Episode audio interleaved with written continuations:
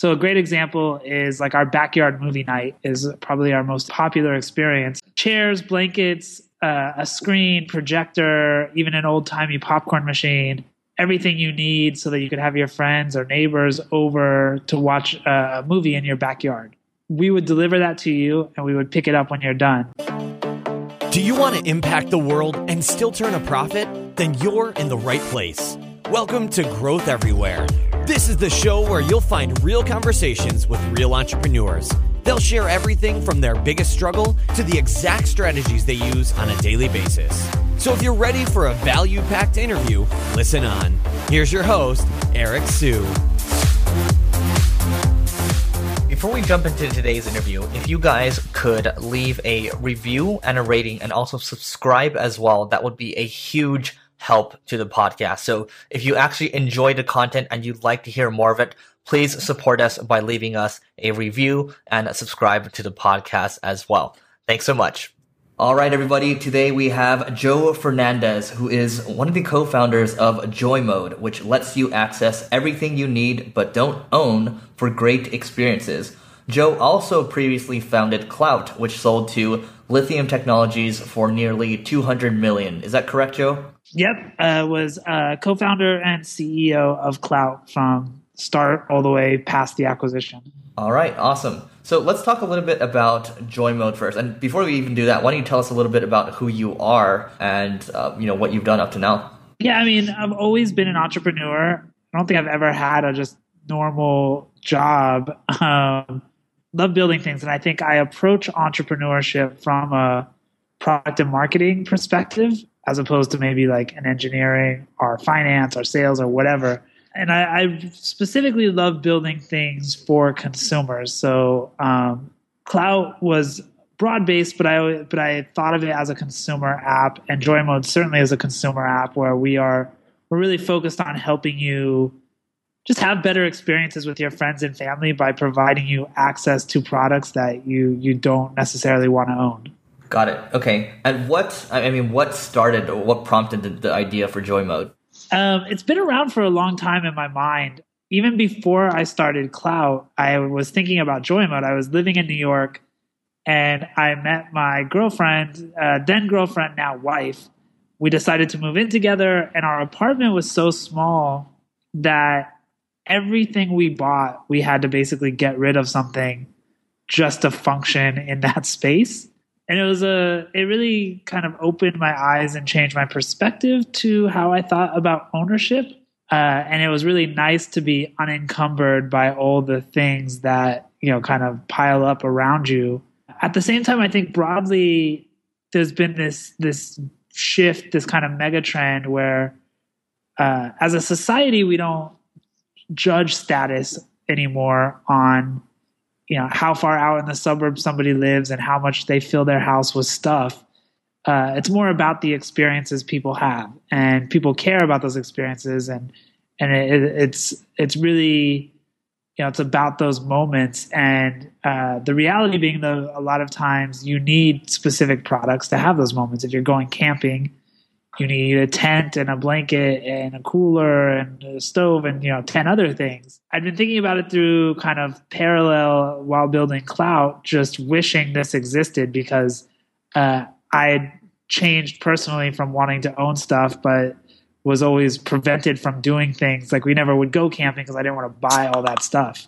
Uh, that's kind of the the origin story um, and when when i transitioned out of Klout ac- after our acquisition and took a little break to recover from the intensity of, of that experience, uh, I couldn't shake the idea that this was something that I, I, wanted to build. Great, and just just for clarification, so you guys aren't exactly doing, you know, people aren't like peer to peer sharing their their belongings. You guys actually own the stuff, right? And then you guys are, you know, people are subscribing. I mean, how does the business model work? Yeah, like I'm literally sitting in the middle of our warehouse right now in downtown LA, where we've curated all these these experiences and we we actually own the product. So there's been attempts at this uh, but they've always come from a p2p perspective of like okay i'm going to help coordinate you know between a group of people so i can come get something out of your garage. And the friction there is just really high. So we wanted to be able to provide a consistent magical experience where you can you know touch a button and, and step into a life uh, and have the things you want and need. Um, so so we do own everything, and the the business model is you pay a subscription. It's ninety nine dollars for the year. That gets you your first experience for free. So a great example is like our backyard movie night is probably our most popular experience. It's a chair, it's blankets, it's uh, uh it's a chairs, blankets, uh, a screen, projector, even an old timey popcorn machine, everything you need so that you could have your friends or neighbors over to watch a movie in your backyard. We would deliver that to you and we would pick it up when you're done. Uh, you get it for free with your first reservation, but after that, you pay a reservation fee, which is always less than 10% of retail. So, you know, that's like $1,200 worth of equipment. You could reserve it to, from us for like $85 and we pick it up and deliver it. Wow. Okay. And what would be like a practical example, or, or what what do you see being? Uh, I, I, guess what kind of events are you seeing being booked out the most? It's a, a you know we we support a wide range of things. We, the way we thought about it is um, we really think about a calendar a lot here. So what does a year look like for somebody you know kind of 28 to maybe 40 living in LA? Like what are all the things you want to do? Uh, maybe you're going to Coachella. Maybe you're, you know, you might go to Palm Springs one weekend. You're definitely going to the beach a couple times. You're, you know, you're going on a first date. Like, what are all those things where you might have to borrow or buy stuff to to accomplish them? And you know, and where can we where can we provide a better experience by just giving you access to those products? So I mentioned the backyard movie night. Camping is another popular example you know, with the holidays right now, like we have karaoke machines and that's really popular. And we have um, stuff for cooking. So if you wanted to like bake Christmas cookies, we would send the KitchenAid and all the the like roller and the pans and everything you need to make to make cookies. You know, even cleaning, like a, a fancy high end Dyson vacuum and a stain remover, and uh, you know, before after your guests come, you want to do a deep clean uh, we have all that stuff. Talk about your your growth rates. It's been you guys have been pretty consistent for the last couple months. What what does that look like? In April, it's kind of like late March, early April, we officially launched Joy Mode, but um, you know we we're we still are in private beta, and we were uh, not doing any press. So it's all, all, of our growth has been word of mouth, um, and and really what happens. We think about this moment where you know you're you're hosting a backyard movie night and a bunch of your friends come over to your house and everyone says like wow man i didn't know you had a, a giant screen and where'd you get that crazy popcorn machine from? You're going to say like no it's this crazy company. They they you know gave me access to it and you know they delivered it and blah blah blah. Like all of our growth has come from those conversations which i think are really powerful. And you know we've had consistent you know 25% plus month over month growth since then. And you know, you know, frankly, the, the numbers are, are are small still. We're just getting going, but like uh, the the consistent growth since then, and as we head into 2017, you know, we, we think uh, you know, we're excited about what we're seeing. Okay, and where where's that growth coming from? What's working for you in terms of customer acquisition? It really is that word of mouth. Like we are you know, we were really leaning into that in terms of our most important uh, growth category or growth channel. All of our experiences lend themselves to things you're going to do. You know, you're going to be with other people when you go camping, or you're going to have other people over when you do a joy mode game night or whatever it is we want to make it so so that experience is so great that you you know you want to tell your friends about us we'd rather have you hear about us from your friends than from you know an ad on Instagram or Facebook or whatever. So you know we spend a lot of time on customer support, on packaging, on design, on all those things to make it like delightful and amazing.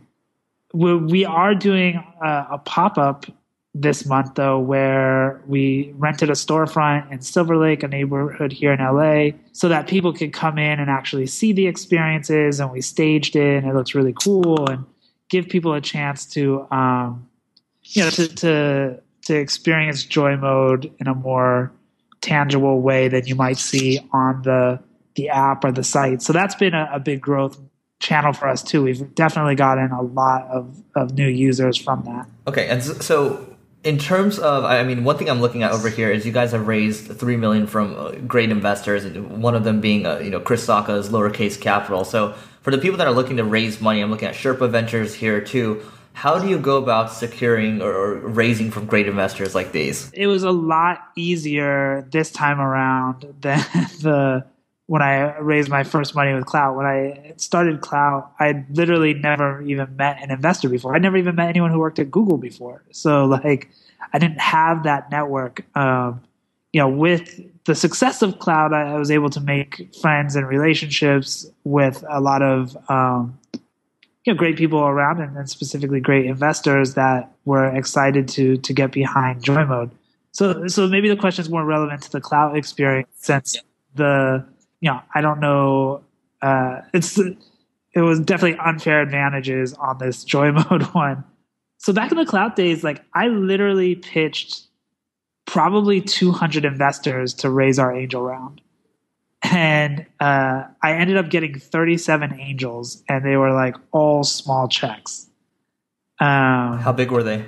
I don't know, $25,000 average checks. So, um, you know, it wasn't like ideally you don't want that many investors because it's a hard to manage and this and that. But like you also do whatever you have to do to, to give your company, you know, cash to survive. So like took what I could get. And um, a lot of those investors at the time weren't the big names and some of them have become big names uh, and it's been awesome to see, but uh, it wasn't like I had Chris Sacca in my first, you know, in the seed round of Klout so the kind of the learnings there were um, I was able to get investors to introduce me to other investors. Like once I met one investor, he introduced me to another one, and I got that one to introduce me to another one, and I just kind of networked down the line until you know 200 pitches later we were had raised uh, our seed round. Second was a little harder lesson was um, I, I was struggling a lot when I would pitch where I would an investor would say like, "Oh, cool, I really like what you're doing with Klout I wish you were more focused on data or I wish you were more focused on advertising." Whatever they would say, I would go home and say like, "Okay, I'm to redo the deck and I'm to like kind of refocus on that thing and tell the story from that side." And then and then literally the next day I'd go pitch somebody and they'd be like, "Oh, this is really interesting. I wish you weren't so focused on data."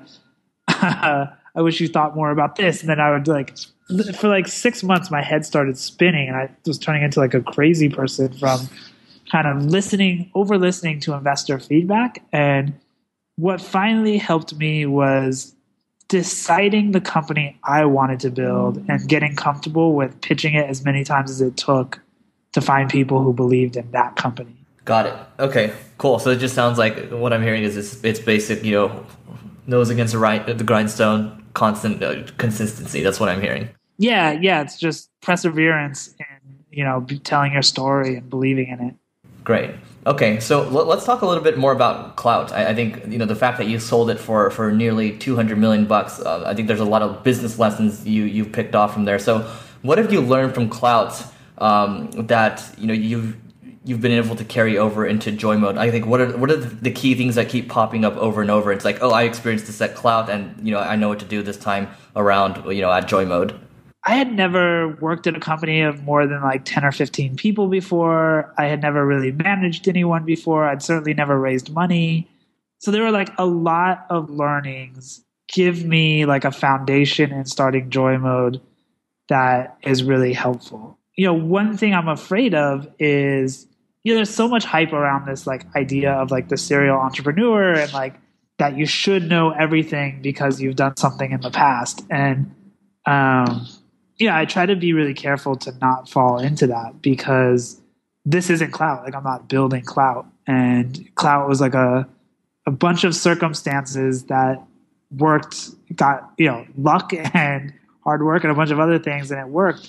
Uh, that like we need to make happen in its own way at joy mode and it's nice that joy mode is different enough in the terms of like we are shipping like manually delivering and we have a warehouse of physical goods like Klout was a purely digital thing um, that it feels fresh and i feel like naive again because I think there's a lot of strength in not knowing how hard something's supposed to be that uh, kind of unlocks different perspectives um, uh, that I that I want to try to take advantage of. And yeah, I try the so I from Klout experience, I like to use the lessons learned on like how to be a better coach to the team, how to be like a better communicator, um, as opposed to like pure business lessons that may not be applicable to, to joy mode.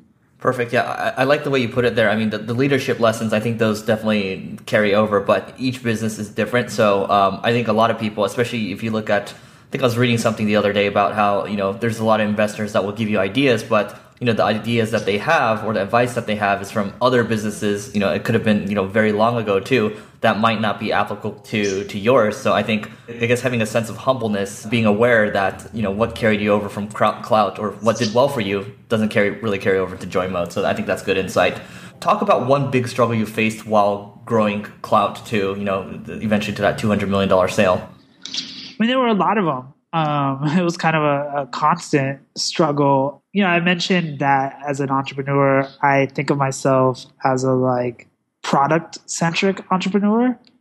And Klout started, you know, me in my bedroom building this thing that I thought would be cool. The transition from being able to like design and build product that end users touch to being completely out of that process and like realizing that my product was now the org so like my product is the org that creates the product that end users touch was a like, you know, a lot was a painful in some ways and challenging certainly transition and uh, you know a lot learned. What's one big thing, positive or negative, that has impacted your life dramatically? I've always wanted to take on big challenges and build cool things. And I've found that just staying true to that and like, you know, whether it's investors giving you like telling you why your idea won't work or giving you other ideas that aren't really helpful or are just not being willing to to support you or, you know,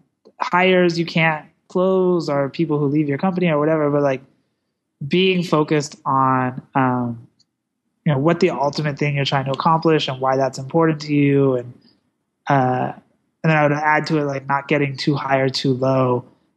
Like startups in general are like an emotional roller coaster where hour by hour I would either feel like we were going to take over the world or that we were like so screwed. And uh, getting comfortable with those cycles and not letting them, not letting yourself get too high or too low, have been really impactful on my life. What's an example of you guys being, you know, close to the holy crap, we're, we're, screwed moment for for Klout? Because it would be interesting to hear that story. Because I mean, from from a marketer standpoint, you know, I always understood Klout as this thing that you know scored how well you were doing socially, but you know, I, I never really understood the, the additional uh, application for it. So, I would love to hear your stories. You know, we became well known for the Klout score, and like, you know, I always thought of that it was like our best asset and our worst enemy in the sense that like people were really well aware of that. Um, and it was kind of became a, a worldwide thing, but like it was also the tip of the iceberg and it kind of betrayed what was below the surface. And there was actually, you know, a lot of cool things we were doing below the surface that like weren't as big of a novelty necessarily as the Klout score, but actually provided real value. And, you know, we worked with, we had billions of API calls a day from thousands of companies who would use Klout to to provide insights into you know how to how to provide support to their customers. So an example would be like you go to check into a hotel in Las Vegas, their their reservation system would hit the Klout API and give back a score. And without you knowing, they'd say like, "Oh, you know, we, would love to send you to see Cirque du Soleil tonight," and they'd like, "Or upgrade your room or whatever," just because you were like, you know, you had this strong social presence. And uh, so it was great for the the hotels, great for uh, consumers, and you know we were powering that. We also had thousands of brands who paid Klout to connect them with influencers. So we had uh, a product called Klout Perks, where you know Nike, Disney, Audi, like all these top brands would pay um, to connect with people that were influential about topics relevant to that brand and Um, so we were doing, you know, double digits, millions in revenue. So it was like a, a, a legit, legit uh, business. And you know, the the ups and downs in that. You know, the original question being like, when did you feel like you were screwed? Like in the early days, like you know, we got multiple times down to like, oh, we're not gonna, you know, we're like not going to make payroll in two weeks if we don't like close this funding or close this deal or whatever. Um, and those are like intense, you know, intense kind of pressure. We also we were built on top of Twitter and Facebook and Instagram and all these social platforms. So in a lot of ways, our fate was out of our hands. Like we were always kind of you know the rumors and stress of like well what if they cut us off on the data and like you know those types of things and like negotiating those deals were like life and death. So you know uh, you know kind of kind of the more hype we got externally and the better people thought we were doing the more i'm sure i was that we were going to die. How did Klout start becoming so popular? What do you think actually fueled that uh, you know your i guess your popularity? Yeah i built a lot of things that were like wrong product, you know, maybe right product, wrong time, and more things that were like wrong product anytime. And Klout was really this kind of right product, right time, where it was like social media was just transitioning from being like for kids, where it was like MySpace was what social media was, to like, oh, actually, this matters for your job, and like the world is changing, and everyone has the ability to be to broadcast and build an audience and all these things and what does it mean? And like we came along and helped try to make sense of that. And then it you know touched into ego. It touched into like this transition and that was happening on the web where the web was changing from being about pages to being about people. And you know we just like rode that wave. And and the, the name Klout was like compelling and kind of perfect for what we were doing. And the I, I guess I can't can't understate how big the ego it was like ego crack and people checking their Klout scores and comparing their Klout scores and all those things. Um, so it was you know right time right place right idea Okay. Was there any specific? I mean, was there like a like a because people on this show like they like the growth hacks, right? I'm air quoting right now. Was there any specific widget or, or some kind of you know viral effect like Dropbox that caused you know people to find out about about it more? Because I'm I'm not even sure how I found out about Klout. There were, I mean, we were like super super optimized on growth. We had a really amazing product and design team that were like you know incredibly metric driven and and super creative. Um, so you know, we had a lot of the stuff that is kind of common now, whether it's A/B testing or you know different invite flows or whatever. Like we were right there. I think we were we were such a big customer of Mixpanel that our even though we've been acquired like multiple years ago, our logo is still on the front page of their site like we were like from day one like using that on every single action and just like optimizing. Like it was the it was like so highly optimized and to get people to like invite their friends and yeah the other thing was like a more of a social engineering and the way we positioned the score and some of the ways we got people to brag about their Klout score. And you know your twitter feed i mean we were getting just like tens of thousands of tweets and you know mostly like tweets a day people talking about their Klout scores and like you would see that in your feed and be like well i wonder what my score is and like that flywheel gets going. It's a lot harder now. Like you know i don't know that like those like the things we are doing are kind of standard practice now and and people are a lot more thoughtful about what they share on social so i don't viral hooks as big and as strong as they were, you know, in 2012 and 2013. But we were like, you know, we were like pretty pretty aggressive and pretty creative and definitely metrics driven around that stuff. What's one new tool that you've added in the last year that's added a lot of value to your life?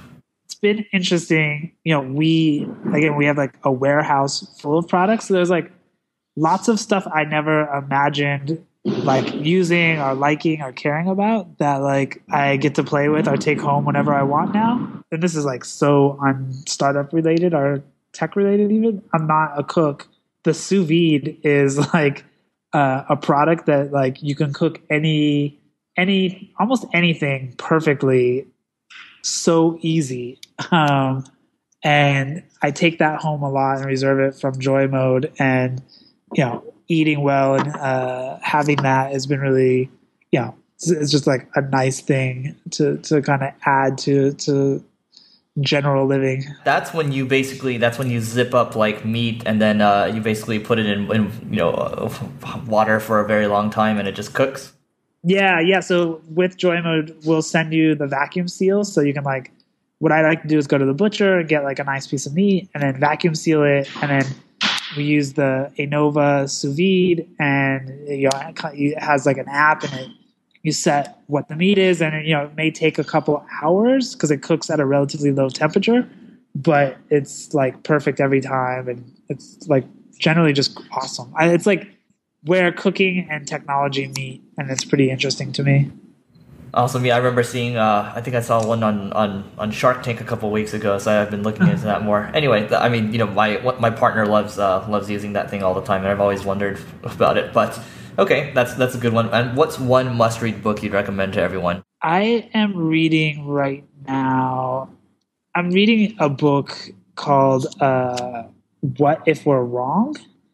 Uh, it's been really interesting. It's basically the idea that like, like over the course of time, almost inevitably, everything that seems like common knowledge gets proven wrong. Like the next generation you know how that how to open your thinking around you know to be more flexible or more yeah just open minded in general to things. I guess because I'm reading it now, I'm like pretty into it. Love it. Okay, great. And one final question. So, Klout before you sold it, how many users did you grow it to? We were, you know, double digits, millions of users. Yeah, we were like we were growing fast, and you know, we had we had kind of three components to the business because there was the consumer side where we had like double digits, millions of users. We had our data side where we were doing like multiple billions of API calls a day. And then we had our like ad business where, you know, we were doing like double digit millions in revenue. Got it. Okay. And when you say millions of, of users or double digit millions of users, is it like 10, 20, 30? What, what range is that? Closer, like between 10 and 20. I think we, when we got acquired, it was pretty close in the middle there. Got it. And I'm sure it's a lot of it's gonna a lot of the you're going through the roller coaster again. So I'm excited to see what happens with Joy Mode. We might do another one when you guys have even more traction. Want to talk about that more for sure. Uh, Joe, this has been great. What's the best way for people to find out more about you and what you do online? Uh, you can go to Joymode, uh, joymode.com, or we're in the iPhone App Store right now.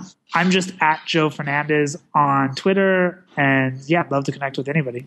Cool. Sounds good. Joe, thanks so much for doing this. Thank you. Talk to you soon. Thanks for listening to this episode of Growth Everywhere. If you loved what you heard, be sure to head back to growtheverywhere.com for today's show notes and a ton of additional resources.